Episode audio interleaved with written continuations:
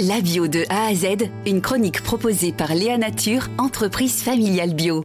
On mange quoi ? On mange bio, bien entendu, dans notre chronique La bio de A à Z, mais on mange quoi ? C'est surtout votre initiative, Adrien Henriet. Bonjour.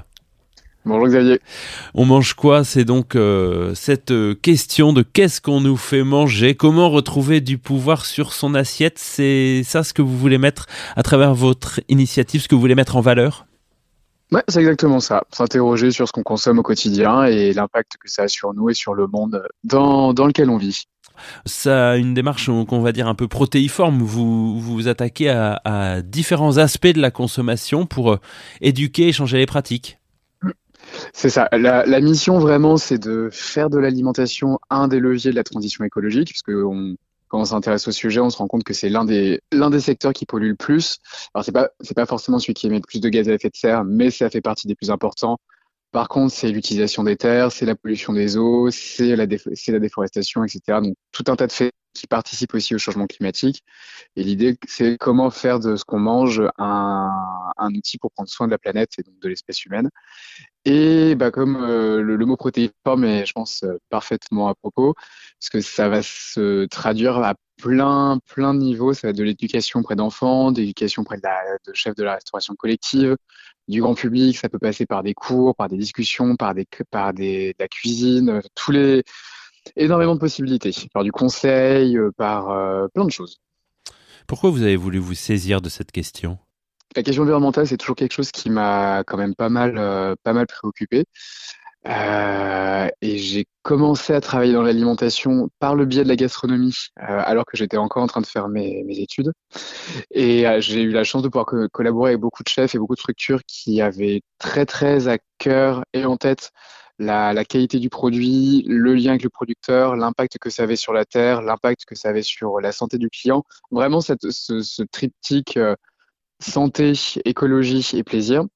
J'ai évolué pendant plusieurs années entre des cabinets de conseil et de stratégie dans le monde alimentaire, surtout en gastronomie, et les cuisines, donc moitié terrain, moitié agence.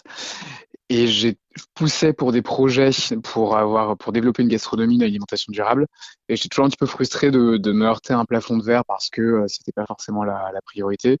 Et du coup, je me suis dit que vu la situation, vu l'urgence et aussi vu le besoin de réenchanter le récit écologique, l'alimentation, ça pouvait être un bon moyen d'agir là-dessus, qu'il fallait sortir de la seule sphère gastronomique et de s'adresser à un petit peu plus de monde.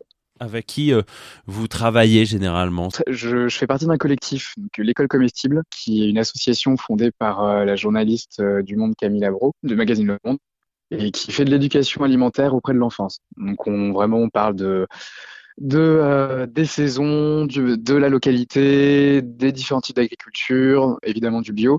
On fait à la fois de la théorie et de la pratique.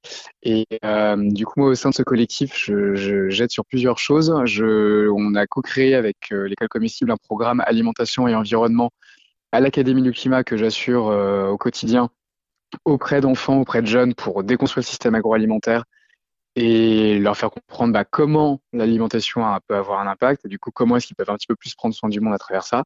Je collabore aussi avec deux structures, CapVeggie et SETGT, qui forment les chefs de la restauration collective à mieux maîtriser l'outil végétal pour améliorer la restauration collective, débloquer des choses au niveau de la santé, comme ça il y a plus de fibres, plus de minéraux, plus de vitamines, au niveau de l'économie évidemment, parce que du coup le budget végétal étant moins cher qu'un budget carné, ça permet d'acheter plus de bio, par exemple, ou moins de viande, mais de meilleure qualité.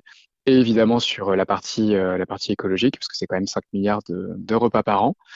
Il y a une chronique sur France Culture tous les dimanches qui est rattachée à l'émission de Caroline Brou et Les bonnes choses.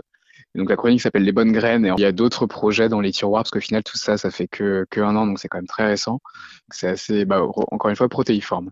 Merci beaucoup à vous, Adrien Henriet. Merci à vous de m'avoir reçu. Et bonne continuation. À bientôt.